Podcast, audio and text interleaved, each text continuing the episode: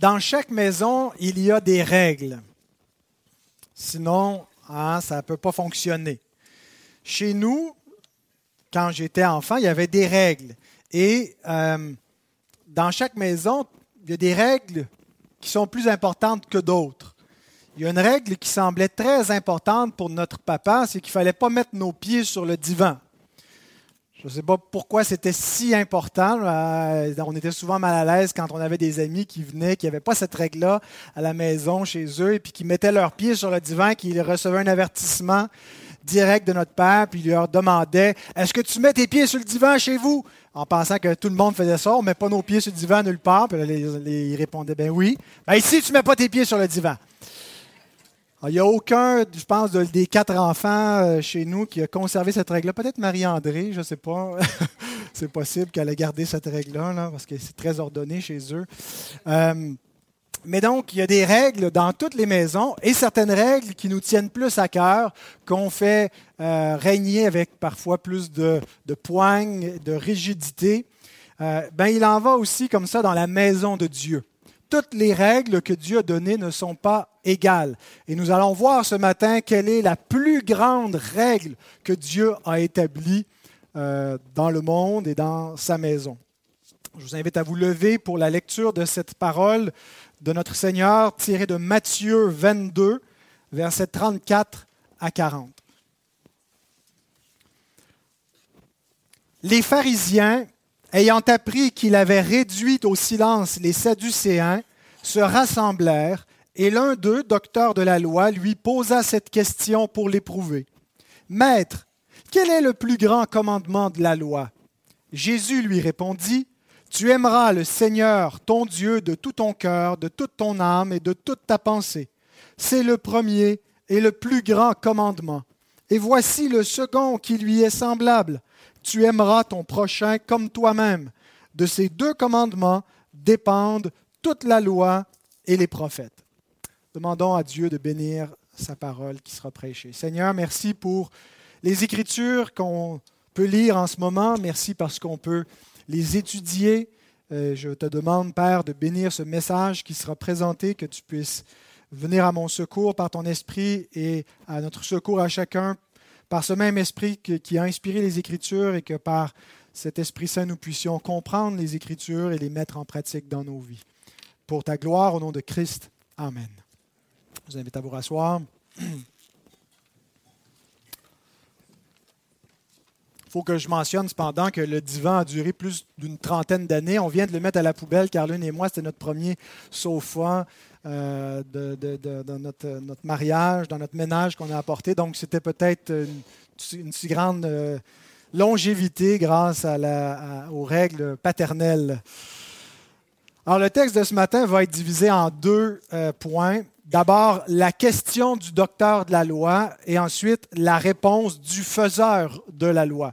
je voulais trouver quelque chose qui, qui, qui fitait avec docteur de la loi. Et faiseur de la loi, ça caractérise parfaitement notre, Seigneur. Nous allons voir pourquoi. On va passer beaucoup plus de temps sur le deuxième point, euh, puisque la réponse de Jésus euh, a beaucoup d'éléments substantiels à nous apprendre. Donc, commençons avec la question du docteur de la loi. Alors, on pourrait penser qu'après avoir réduit les Sadducéens au silence, que les pharisiens seraient un peu plus sympathiques à Christ, puisqu'ils sont les adversaires des Sadducéens et devraient se réjouir que, autrement dit, Jésus les a bouchés par sa réponse. Euh, mais euh, comme l'écrit Donald Carson, les pharisiens, malgré leur accord avec l'enseignement de Jésus au sujet de la résurrection, sont en vérité du côté des Sadducéens. Ils reprennent donc maintenant là où ces derniers se sont arrêtés. Les pharisiens sont plus opposés à Christ qu'aux Sadducéens. Euh, non seulement les Sadducéens, ce sont leurs adversaires de longue date, mais Jésus est dans leur cœur un plus grand adversaire pour eux. Les pharisiens aiment moins la doctrine de la résurrection qu'ils aiment haïr Christ. Alors bien qu'ils soient d'accord avec lui sur euh, la question de la résurrection, ça n'en fait pas des alliés. Et en fait, en cela, ils représentent bien les adversaires de la vérité, qui ne euh, cherchent pas nécessairement la vérité, qui n'ont pas toujours une démarche honnête, mais sont plutôt des adversaires qui cherchent à s'opposer à Dieu, à s'opposer à Christ, à essayer de démontrer la, fausseté de, la foi chrétienne et donc pas nécessairement à découvrir la vérité. Il y a plusieurs gens qui sont comme ça, que ce qui les intéresse, ce n'est pas la vérité, mais c'est de, euh, s'opposer comme ils le peuvent. Euh, à la vérité, puisque l'homme, dans son fort intérieur, est ennemi de Dieu. Il est en guerre avec Dieu. Et chez certains, ça se manifeste avec plus d'animosité. Alors, c'est le cas des pharisiens, qui sont des adversaires déterminés euh, à, euh, contre Christ. Alors, on peut admirer d'une certaine façon leur persévérance. Ils reviennent à la charge. Et là, au verset 35, ils envoient un spécialiste de la loi pour l'éprouver. Dans l'évangile de Marc, euh, l'homme en question nous est présenté comme un scribe. Ici, nous est présenté comme euh, quelqu'un qui faisait partie des pharisiens. Le mot qui est traduit par docteur de la loi, c'est le, le, mot nomikos, qui peut euh, se référer à la fois à un docteur religieux de la loi, un théologien, mais aussi à un docteur civil de la loi, un juriste. Donc, on a affaire à quelqu'un euh, qui s'apparente aux pharisiens, qui est un scribe, qui est un spécialiste à la fois civil et religieux de la loi de Moïse, puisque la loi de Moïse euh, était en vigueur non seulement pour les affaires religieuses, mais aussi comme, comme loi euh, civile parmi le peuple juif. Alors, il y avait un peu cette double fonction.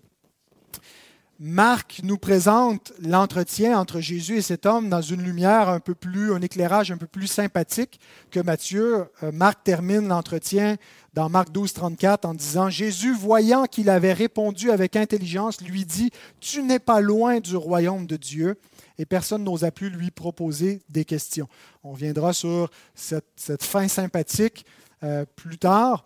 Mais euh, donc, c'est le dernier des euh, des adversaires qui viennent avec Jésus avec une question, après avoir renversé euh, les sacrificateurs, euh, les Hérodiens, les pharisiens, les Sadducéens et ce docteur de la loi, bien personne n'osera plus poser de questions au Seigneur et c'est lui-même qui va maintenant prendre les devants dans la confrontation pour leur poser des questions, puis amener une série de malédictions qu'il va prononcer contre les pharisiens et les scribes au chapitre 23 qui va suivre. Euh, alors, ce, docteur de la loi vient avec une question au verset 36. Maître, quel est le plus grand commandement de la loi? La question sous-entend que tout n'est pas égal dans la loi de Dieu, la, loi que Dieu a donnée par Moïse et qu'il y a des commandements, il y a une hiérarchie. Il y a des choses qui sont de premier ordre.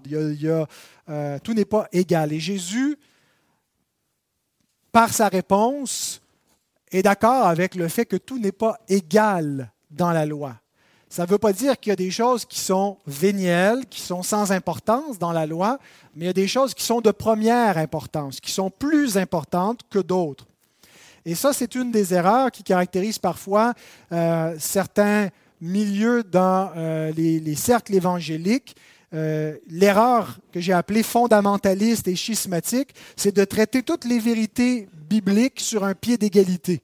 Que toute vérité, c'est la vérité de Dieu et que euh, donc on les met toutes égales et donc on va se diviser si on n'est pas d'accord sur les moindres points parce que euh, toutes vérités sont égales. Donc la Trinité n'est pas plus importante que le port du voile, par exemple, ou que la longueur de la, robe ou de la tenue vestimentaire qu'il faut porter.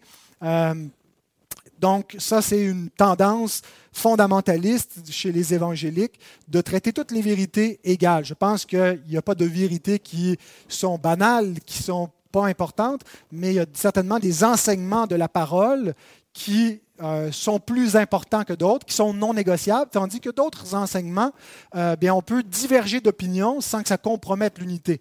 Mais il y a des enseignements qui sont centraux, qu'on ne peut pas diverger d'opinion sans que l'unité soit compromise. Mais l'erreur que l'on voit au temps du Seigneur, ce n'est pas euh, l'erreur fondamentaliste schismatique, c'est plutôt l'erreur rabbinique qui consiste à filtrer le moucheron et à avaler le chameau. Ce n'est pas de mettre tout au même pied d'égalité, c'est de donner l'importance prioritaire à des choses qui ne sont pas prioritairement importantes et de reléguer euh, plus loin euh, des choses fondamentales en leur donnant pas la priorité qu'elles ont. Et Jésus, dans ses malédictions qu'il va prononcer sur les docteurs de la loi, il dit ceci au chapitre 23, versets 23 à 24. Malheur à vous, scribes et pharisiens, hypocrites, parce que vous payez la dîme de la menthe, de la nette et du cumin, et que vous laissez ce qui est le plus important dans la loi, la justice, la miséricorde et la fidélité. C'est là ce qu'il fallait pratiquer sans négliger, les autres choses. Conducteur aveugle qui éliminait le moucheron et qui avalait le chameau. Alors voilà euh, l'erreur la plus répandue parmi les, enseignants, les docteurs de la loi du temps de Jésus. Mais donc Jésus n'esquive pas la question. Euh, il semble considérer que c'est une bonne question et il y répond directement, sans hésitation. Alors, on arrive maintenant avec la réponse du faiseur de la loi. Je vais vous donner juste un peu de contexte théologique à la mission de Jésus par rapport à la loi avant d'examiner sa réponse à la loi. Jésus n'est pas simplement venu dans le monde pour écouter la loi ou pour enseigner la loi, mais il est venu accomplir la loi. Vous vous rappelez certainement ces paroles que nous avons étudiées il y a déjà quelques années de Matthieu chapitre 5 dans le Sermon sur la montagne, au verset 17 où Jésus dit, Ne croyez pas que je sois venu pour abolir la loi ou les prophètes. Je ne suis pas venu abolir, mais accomplir la loi et les prophètes. Et accomplir la loi et les prophètes, ce n'est pas simplement accomplir les prophéties dites au sujet de Jésus, mais c'est mettre parfaitement en pratique l'exigence de la loi et des prophètes. Jésus est venu donc accomplir l'exigence de la loi. Romains 2.13, l'apôtre Paul nous dit, ce ne sont pas en effet ceux qui écoutent la loi qui sont justes devant Dieu, mais ce sont ceux qui la mettent en pratique qui seront justifiés. Paul nous donne la différence entre un docteur, un simple docteur de la loi, et un faiseur de la loi dans ce verset ici. Ceux qui mettent en pratique, ici, ne veut pas simplement dire les croyants qui vont être justifiés parce qu'ils obéissent à la loi. Il veut nous dire que pour être justifié devant Dieu par les œuvres de la loi, il faut pratiquer parfaitement la loi. Que si on transgresse le moindre iota de la loi, on se retrouve sous la malédiction, la condamnation de la loi. L'homme qui mettra ces choses en pratique vivra par elles. Malheur à celui qui ne pratique pas tout ce qui est écrit dans le livre de la loi, qui ne le garde pas pour le mettre en pratique.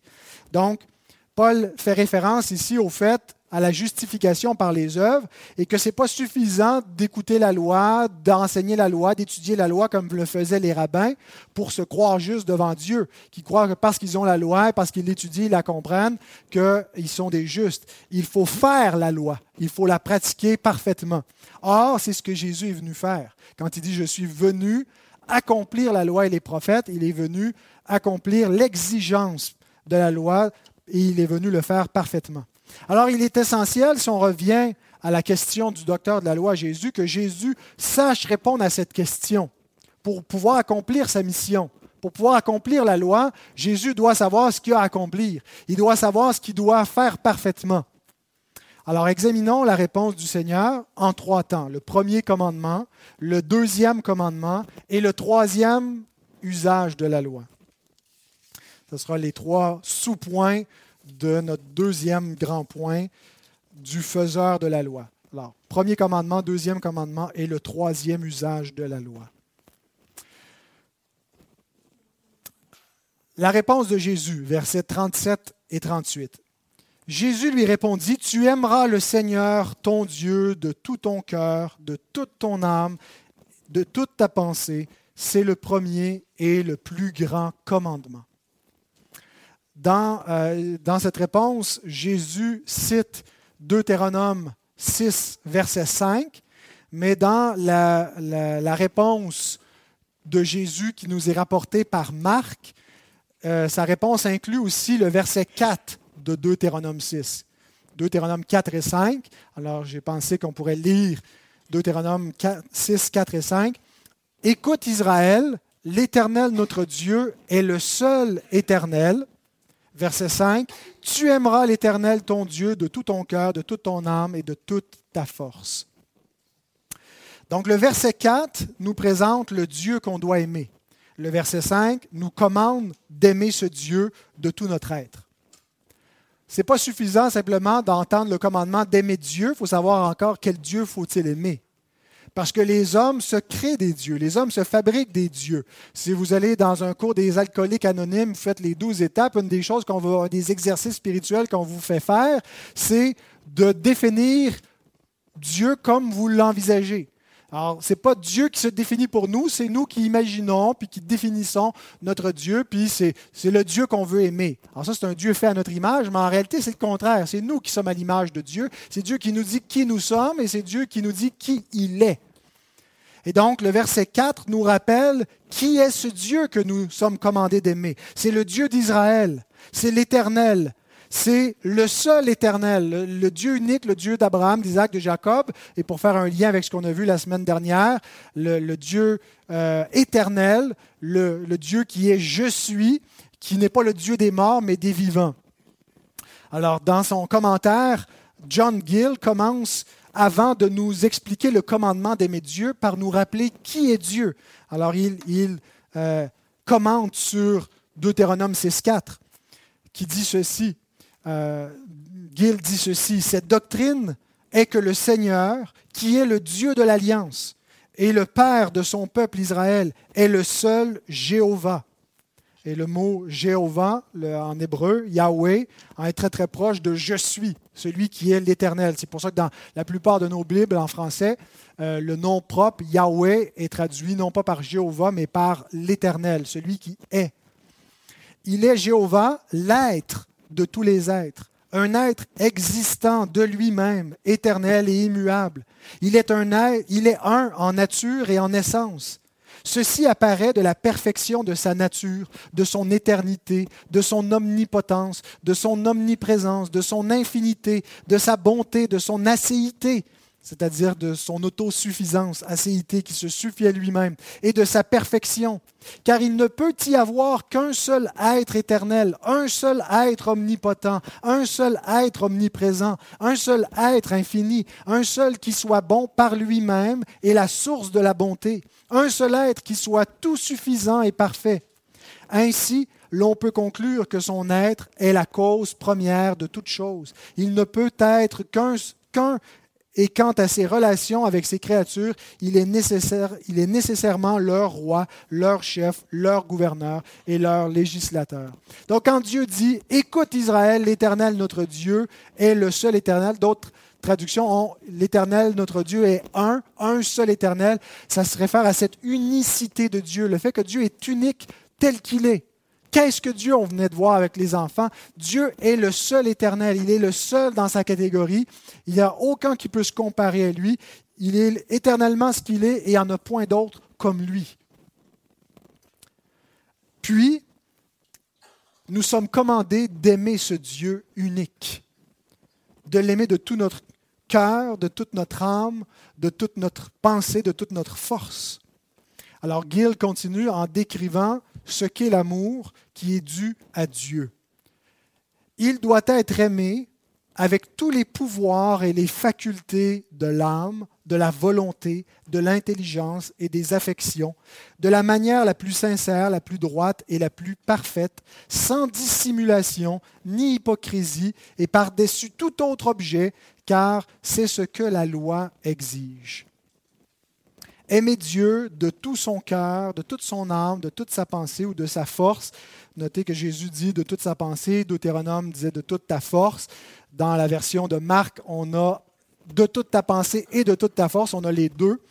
Mais le point, c'est que ce pas euh, des. Ce sont peut-être des parties différentes de notre être, l'affection, la volonté, l'intelligence, mais tout notre être, toutes les parties de notre être doivent adorer Dieu, révérer Dieu, servir Dieu, demeurer fidèles à Dieu, le mettre en priorité. L'amour le plus grand de votre vie, c'est Dieu, votre, votre, grand amour, l'amour après lequel votre cœur soupire, c'est Dieu lui-même. Ce n'est pas une personne humaine, premièrement, qui peut combler l'aspiration la plus profonde qui est en vous d'aimer et d'être aimé C'est une personne divine. C'est Dieu lui-même et c'est cette histoire d'amour que, l'homme recherche. Ce n'est pas une romance entre l'homme et la femme, entre l'âme sœur qu'on cherche dans le monde, mais c'est l'amour de Dieu. C'est le plus grand cri du cœur, c'est celui-là. Et, il n'y a que le Créateur, il n'y a que Dieu qui puisse combler ce soupir, cet appétit, ce désir dans l'homme. Donc Dieu est celui après qui votre cœur soupire. Même si euh, les personnes qui se disent athées, qui ne sont pas religieux, en fait, ils, ils ont cette, cette faim, cette soif de Dieu qui cherche à remplacer par autre chose, par des idoles, par des faux dieux, mais ils ne peuvent pas euh, trouver véritablement cette satisfaction euh, et ce, ce, bonheur parce qu'ils ne se trouvent qu'en Dieu et dans cette relation d'amour. L'histoire de l'humanité, c'est l'histoire de l'amour entre le Créateur et ses créatures. Et nous avons donc toutes sortes de passages dans les Écritures qui nous parlent de cet amour qui comble l'âme humaine. Le psalmiste dit, psaume 18, 2 et 3, Je t'aime, ô Éternel, ma force, Éternel, mon rocher, ma forteresse, mon libérateur, mon Dieu, mon rocher, où je trouve un abri, mon bouclier, la force qui me sauve, ma haute retraite. De qui d'autre est-ce qu'on peut dire ça? Est-ce qu'on peut faire une déclaration d'amour comme ça pour une personne humaine? Est-ce qu'on peut placer une telle confiance dans un homme? Est-ce que ça ne serait pas un piège d'avoir une telle dévotion envers une personne qui peut nous secourir, envers qui est-ce qu'on peut se donner et placer toute sa confiance et s'abandonner complètement? Si on le fait envers un homme, on va être amèrement déçu. Psaume 73, 25 à 28, Azaph. Hein, qui enviait les méchants, finit par réaliser combien il est heureux, même si à vue humaine, il peut se sembler euh, euh, perdant vis-à-vis des méchants de ce monde, mais il, il conclut en disant, Quel autre ai-je au ciel que toi? Et sur la terre, je ne prends plaisir qu'en toi. Ma chair et mon cœur peuvent se consumer. Dieu sera toujours le rocher de mon cœur et mon partage. Car voici ceux qui s'éloignent de toi périssent. Tu réduis au silence tous ceux qui te sont infidèles. Pour moi, m'approcher de, Dieu, c'est mon bien. Je place mon refuge dans le Seigneur l'Éternel afin de raconter toutes tes œuvres. Vous pouvez être séparé d'une personne humaine, ça ne vous fait pas périr, mais se séparer de Dieu, rejeter Dieu, c'est périr éternellement. C'est dire le besoin que l'homme a de Dieu. Et l'apôtre Paul prie pour les Éphésiens au chapitre 3, versets 18 et 19, pour qu'il dit que vous puissiez comprendre avec tous les saints quelle est la largeur, la longueur, la profondeur et la hauteur et connaître l'amour de Christ qui surpasse toute connaissance, en sorte que vous soyez remplis jusqu'à la plénitude de Dieu. C'est ce que fait un chrétien pendant tout son cheminement terrestre. Il approfondit sa compréhension de la hauteur, de la profondeur, de la largeur, de l'amour de Dieu. C'est ce que nous faisons en ce moment. Nous sommes réunis pour réchauffer nos cœurs en chantant des louanges à ce Dieu-là, pour l'adorer comme son peuple et écouter sa parole, nous parler de son amour et nous exhorter à l'aimer. Et, c'est comme ça que par les moyens de grâce, où nous approfondissons la connaissance de l'amour de Christ, mais qui surpasse toute connaissance. Et on veut être rempli dans la plénitude de Dieu. On veut goûter, expérimenter cet amour-là. On n'en a qu'un début. C'est dans l'éternité qu'on va goûter avec une félicité parfaite cet amour de Dieu, mais déjà par l'Esprit qui répand l'amour de Dieu dans nos cœurs, nous connaissons par les arts de l'Esprit cet amour parfait que nous goûtons et anticipons déjà dans l'attente de la perfection éternelle. Augustin qui avait cherché parmi les créatures, parmi l'amour des femmes, parmi l'amour du plaisir, l'amour de la philosophie, à combler ce vide dans son âme, commence ses confessions en disant, Vous nous avez créés pour vous, Seigneur, et notre cœur est sans repos jusqu'à ce qu'il se repose en vous. Quelle belle poésie, quelle belle prose plutôt. Notre cœur, notre cœur qui est sans repos jusqu'à ce qu'il trouve le repos en Dieu. Jusqu'à ce qu'il réalise que l'histoire d'amour qu'il cherche, ce n'est pas dans une romance, ce n'est pas dans des plaisirs euh, terrestres, c'est dans ce bonheur céleste de connaître Dieu et de se reposer en lui. Et nos cœurs sont agités, nos cœurs sont inquiets jusqu'à ce qu'ils se reposent en Dieu. Donc, aimer Dieu, c'est le premier commandement. C'est la chose la plus fondamentale qui doit nous caractériser la, question du, première question du petit catéchisme de Westminster. Quel est le but suprême de l'homme? C'est de connaître Dieu, de l'aimer pour toujours. Ça commence maintenant, puis ça va durer éternellement. On a parlé la semaine dernière que le mariage, c'est temporaire, c'est terrestre. À la résurrection, les hommes, les femmes ne se marieront point, mais c'est un mariage éternel avec notre Sauveur. Et donc, on ne sera pas sans une relation d'amour véritable. Quelle forme ça va prendre? Qu'est-ce que ça veut dire exactement? On n'arrive pas à le savoir encore, tout ne nous est pas révélé. Mais l'histoire d'amour que nous devons chercher par-dessus tout, c'est celle avec Dieu. Et donc, le premier commandement, c'est le, pas le premier des dix commandements, mais le commandement le plus important dans tous les commandements de la loi, c'est celui-là. Et il nous rappelle notre destinée, il nous rappelle le but de notre existence. Aimer Dieu. Mais le premier commandement n'est pas le seul commandement. Ça ne s'arrête pas là. Et Jésus ajoute, verset 39, Et voici le second qui lui est semblable. Tu aimeras ton prochain comme toi-même. Notez que le docteur de la loi ne lui a pas demandé quels sont les deux plus grands commandements de la loi. Jésus lui donne cette réponse sans qu'il l'ait sollicité.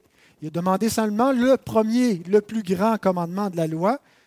Mais Jésus considère qu'il est essentiel d'ajouter ce deuxième commandement pour au moins deux raisons, qui sont les deux qualificatifs qui nous sont donnés avant de donner le commandement, le, mot second et le mot semblable. Voici le second, Deutéros. La seule façon de bien aimer notre prochain, c'est de le mettre en second. Lorsqu'on place l'homme en premier, lorsqu'on place l'homme devant Dieu, ça produit un désastre moral. Alors, ça peut produire des passions effrénées, intenses, qui vont faire des beaux films hollywoodiens ou des belles histoires d'amour romancées, mais qui vont être un désastre moralement. Parce que l'homme ne peut pas occuper la place de Dieu. Parce qu'on ne peut pas donner à un être humain l'adoration qu'on doit donner à Dieu. La dévotion et, toute la confiance est la première place. La seule façon de bien aimer notre prochain, qu'il soit notre mari ou notre femme, notre enfant, notre meilleur ami, euh, peu importe le prochain qu'on doit aimer, on doit l'aimer dans différentes relations, avec les moyens appropriés à cette relation. La seule façon de bien l'aimer, c'est de l'aimer en deuxième, après Dieu. Donc voici le second. Et ici, l'amour, ce n'est pas tant une question seulement d'émotion. On tend un peu à voir l'amour comme une émotion. Mais la Bible nous dit que l'amour, c'est une dynamique d'action, aimer en action et en vérité, et pas en parole et avec la langue seulement.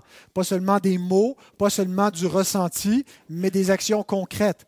Donc, parce que parfois, on peut être un peu troublé parce qu'on peut ressentir plus d'affection pour notre bien-aimé que pour Dieu, une sorte de, douceur, de, désir, où quand on aime nos enfants, on a une compassion pour eux, euh, on a un sentiment d'attachement envers eux qu'on ne ressent pas nécessairement pour Dieu de la même façon?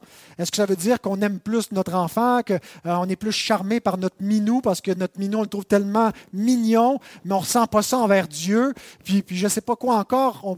Il y a tant de choses qu'on a l'impression d'aimer plus que Dieu. La question, c'est une question d'amour, d'allégeance. Qui est-ce qu'on met en premier? Est-ce que je vais, euh, est-ce que je vais faire la volonté de, mon enfant avant la volonté de Dieu?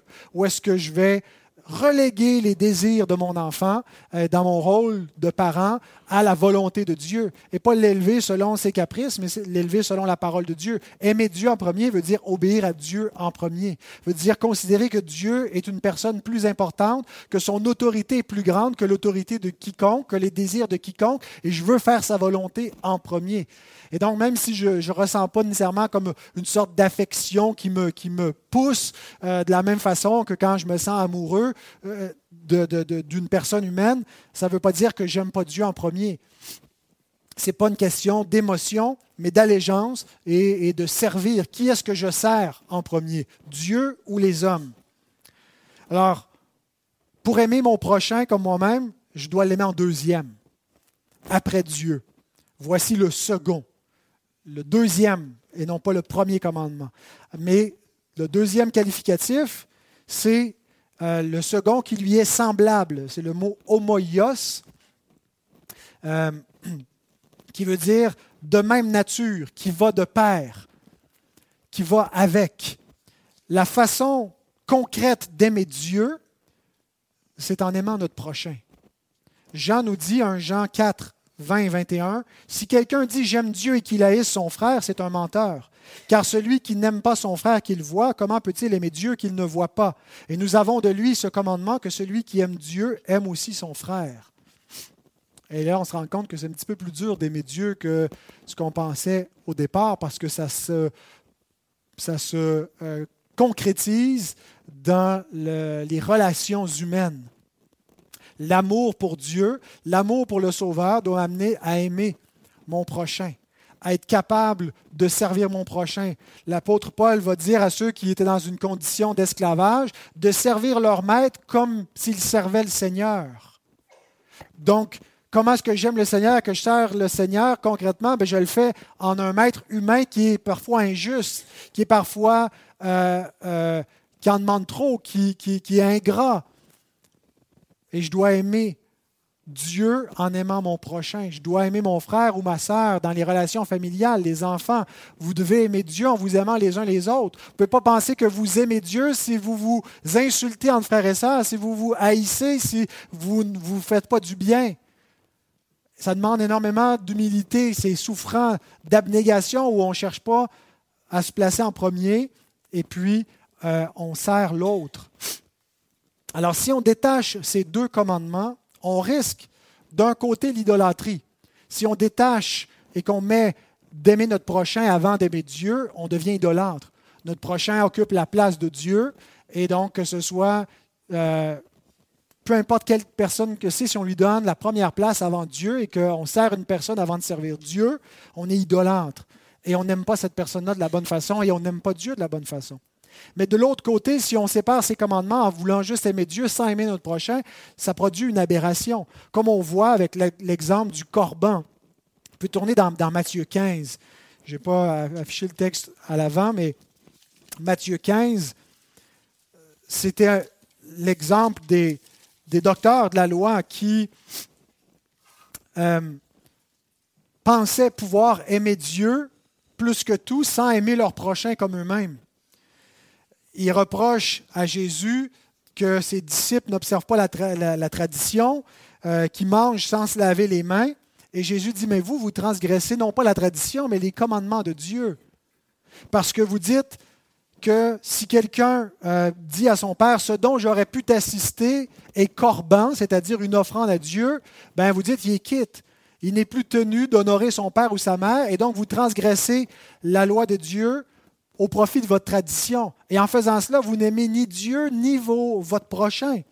Euh, vous pensez peut-être que vous honorez Dieu en, refusant d'honorer vos parents avec quelque chose que vous, voulez consacrer à Dieu.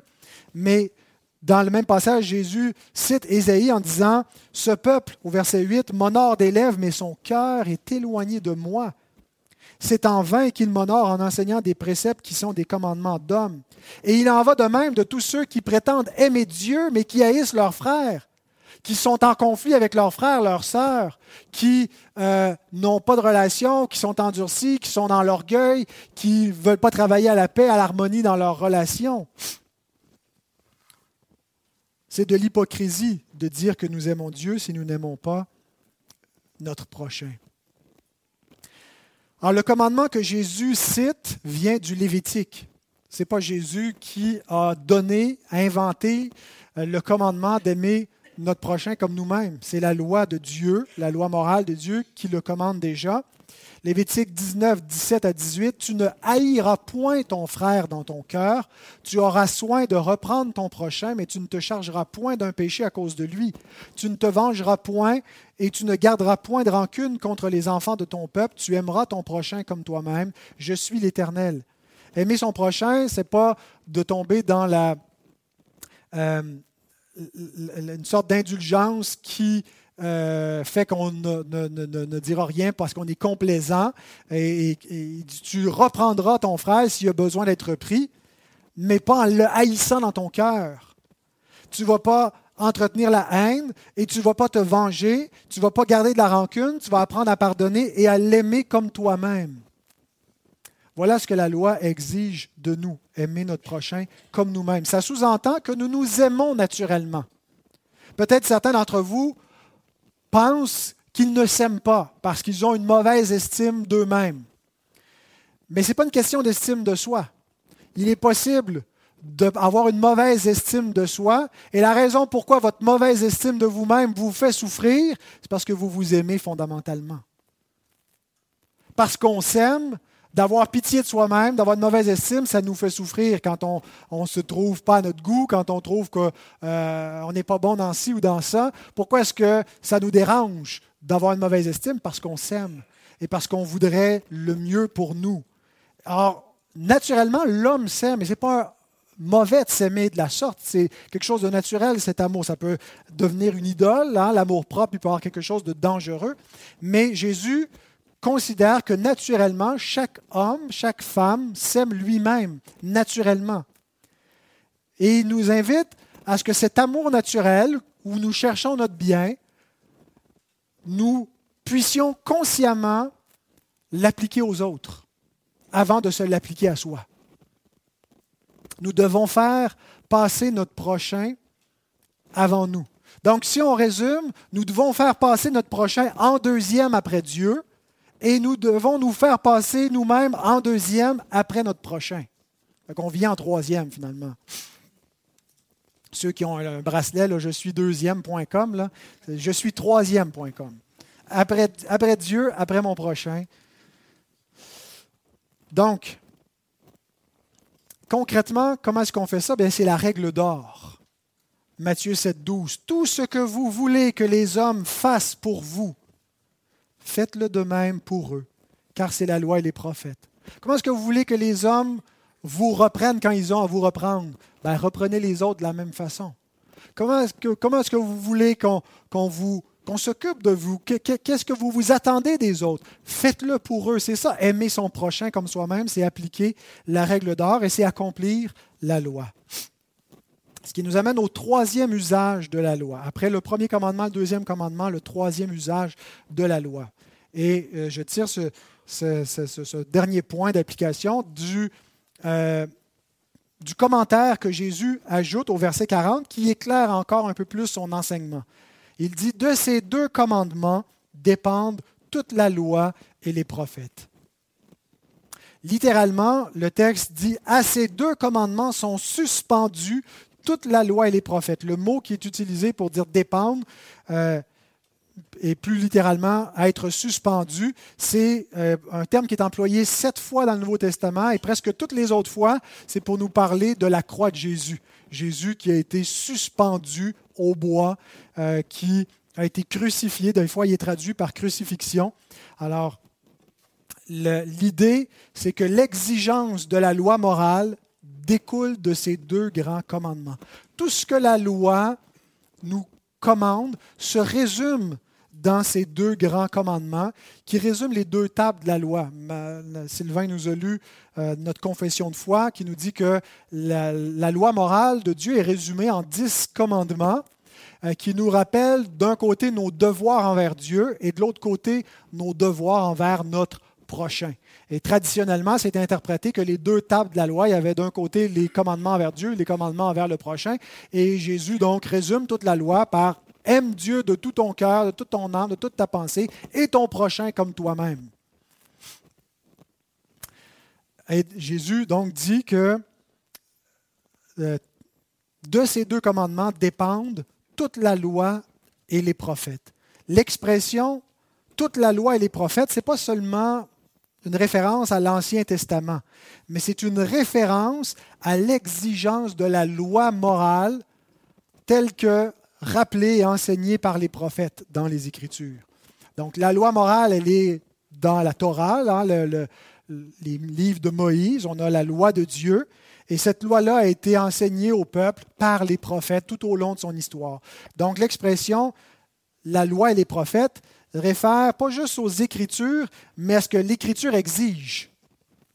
Et qu'est-ce que l'Écriture exige? Bien, Si on résume, c'est d'aimer Dieu et d'aimer son prochain, et de le faire parfaitement. Alors, qu'est-ce que ça veut dire le troisième usage de la loi?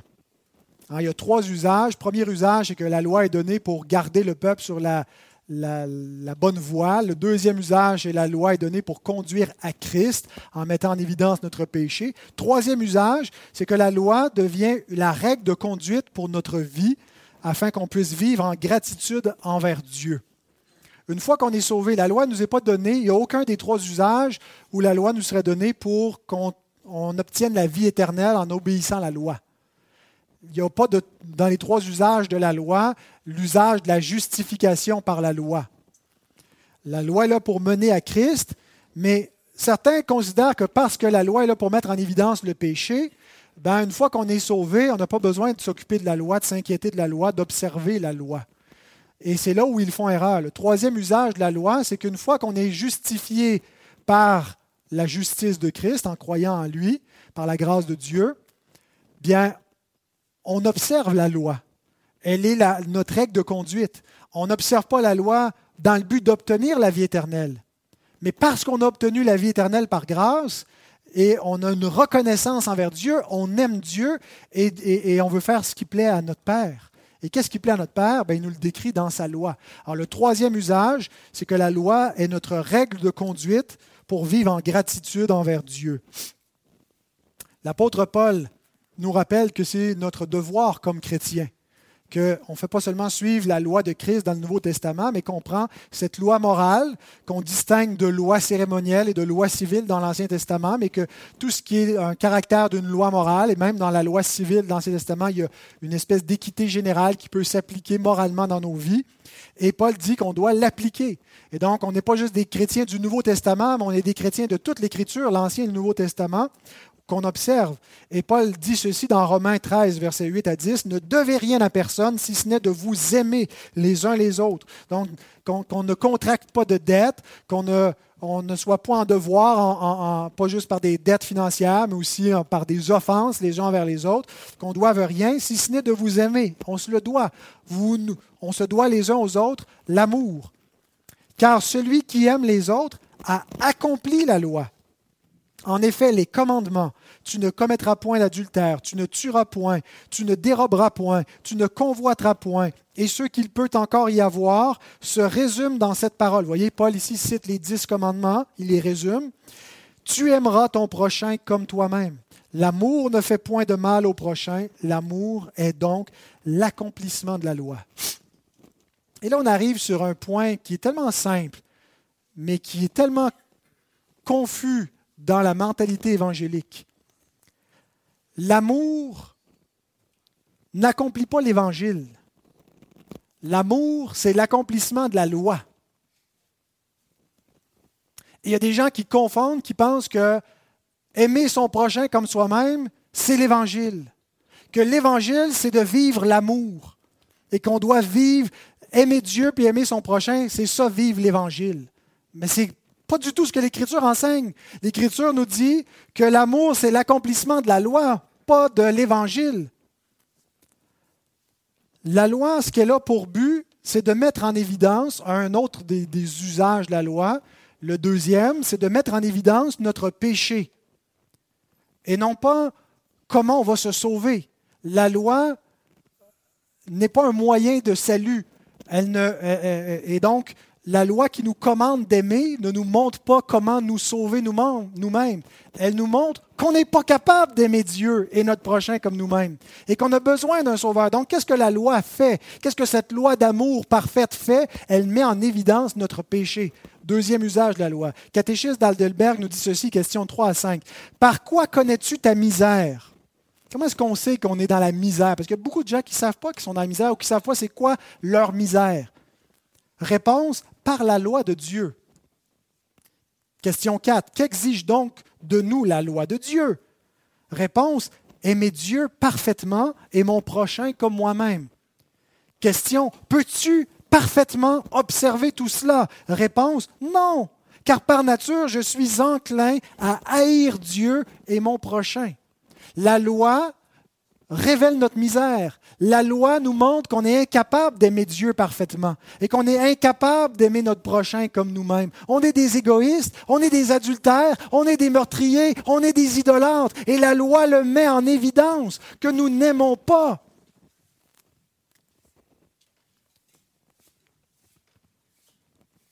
Alors qu'est-ce qu'il faut faire? Est-ce qu'on garde cette loi ou on ne la garde pas?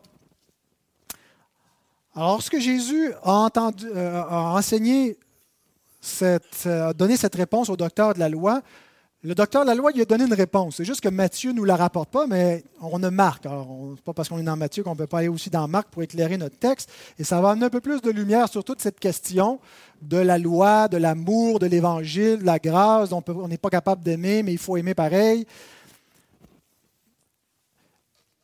La réponse de l'homme, après avoir entendu ce que Jésus lui a dit dans Marc 12, 32 à 34, il dit, le scribe lui dit, Bien, maître, tu as dit avec vérité que Dieu est unique, l'Éternel est un, et qu'il n'y a point d'autre que lui, et que, que l'aimer de tout son cœur, de toute sa pensée, de toute son âme, de toute sa force, et aimer son prochain comme soi-même, c'est plus que tous les holocaustes et tous les sacrifices.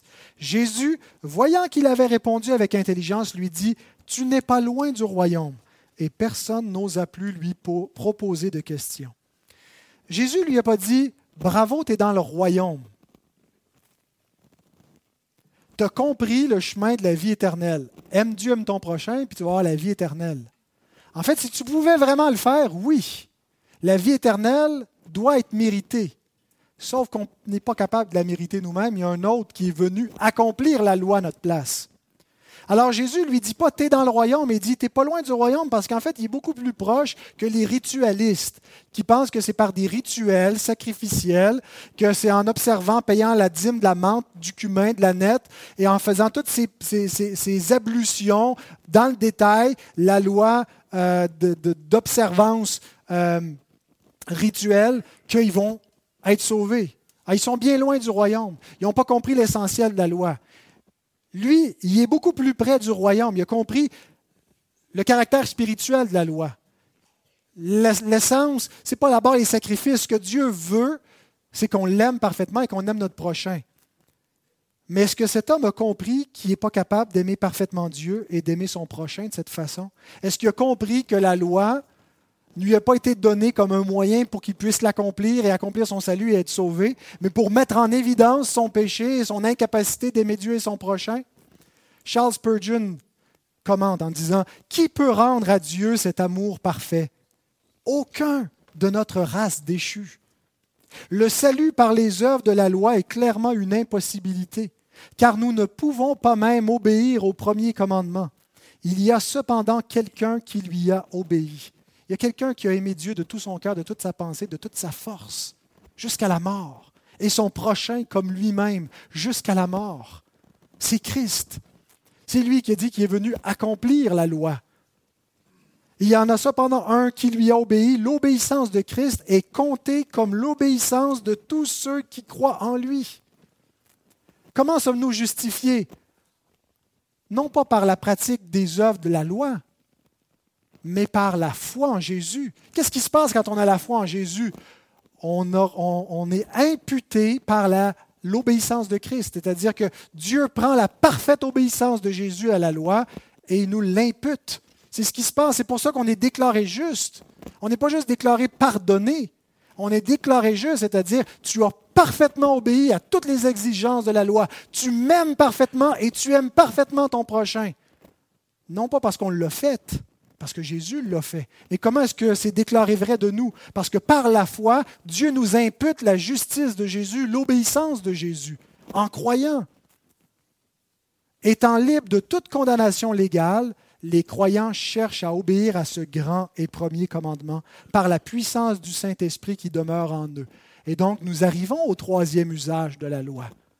Nous ne cherchons pas à obéir à cette loi-là pour accomplir l'Évangile, nous ne cherchons pas à obéir pour obtenir le salut, mais parce, que cette, loi a été accomplie par Jésus, nous marchons dans ses traces, imparfaitement, mais véritablement à sa suite, nous gardons nous aussi la loi. Alors l'Évangile consiste non pas en ce que nous avons aimé Dieu de tout notre cœur et notre prochain comme nous-mêmes, mais en ce que lui nous a aimés parfaitement. Comment est-ce qu'il nous a aimés? Il est venu et il a accompli la loi royale en nous aimant jusqu'à la mort. Et c'est pourquoi nous l'aimons. Nous ne pourrions pas aimer Dieu s'il ne nous avait pas aimé le premier. Parce que par nature, nous sommes enclins à haïr Dieu et notre prochain. Nous sommes égoïstes, nous vivons pour nous, nous sommes notre idole. Mais parce qu'il nous a aimé le premier, il a converti nos cœurs. Et on peut l'aimer en retour. Et on peut aimer notre prochain. Et c'est en cela que nous avons connu l'amour de Dieu. Ceux qui ne connaissent pas l'Évangile, connaissent pas l'amour de Dieu, n'aiment pas Dieu et n'aiment pas leur prochain comme ils doivent. 1 Jean 4, 7 à 11. Bien-aimés, aimons-nous les uns les autres, car l'amour de Dieu, car l'amour est de Dieu, et quiconque aime est né de Dieu et connaît Dieu.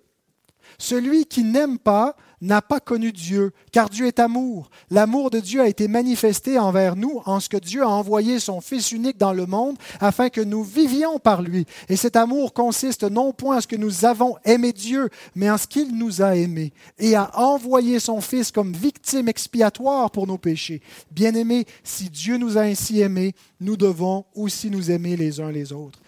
Quiconque n'a pas connu l'Évangile, n'a pas connu l'amour de Dieu dans l'Évangile, ne peut pas aimer véritablement. Ne peut pas aimer Dieu, puis ne peut pas aimer son prochain. Bien qu'il aime son prochain, il est encore dans son idolâtrie naturelle, dans sa condition pécheresse naturelle. Son cœur n'a pas été circoncis. Alors il n'aime pas son prochain. Mais ceux qui ont connu l'amour de Dieu dans l'Évangile peuvent aimer Dieu en retour. Et comment est-ce que l'Église doit répandre l'amour de Dieu dans le monde? Pas premièrement par le faux évangile de l'action sociale. Ce n'est pas premièrement ça la réponse de l'Église à l'amour de Dieu. Ce n'est pas en faisant des œuvres de charité, premièrement. C'est pas. Euh, parce qu'en faisant ça, c'est la loi. Pratiquer des œuvres, c'est démontrer, c'est chercher à accomplir la loi. Mais c'est en annonçant l'évangile biblique de l'amour de Dieu. C'est d'abord en prêchant l'évangile que nous annonçons au monde et que nous montrons au monde en quoi consiste l'amour de Dieu. J.C. Rowell le dit bien mieux encore, il écrit Nous ne pouvons pas avoir de fruits et de fleurs sans racines.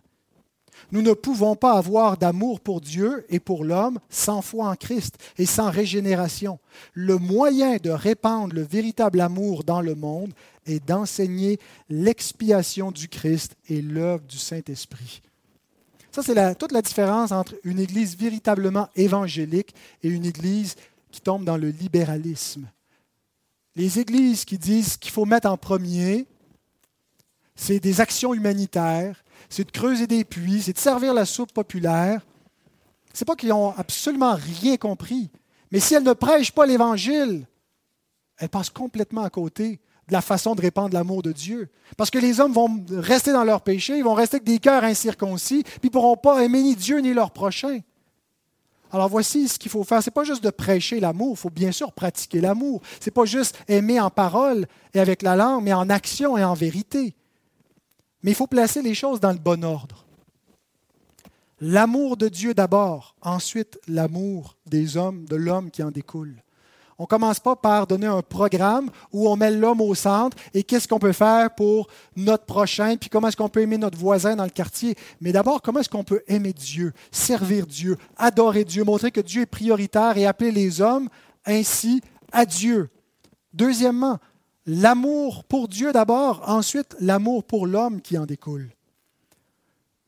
L'amour D'abord, l'amour de Dieu, comment Dieu nous aime, et non pas comment on aime Dieu. L'amour de Dieu, comment Dieu nous aime, comment est-ce que Dieu a accompli l'Évangile. Et ensuite, l'amour pour Dieu avant l'amour pour l'homme.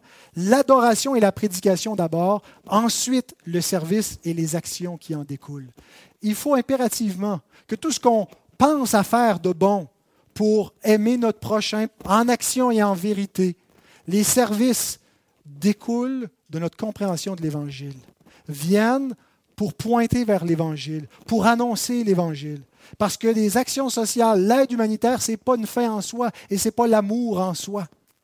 L'amour de Dieu commence avec cet évangile.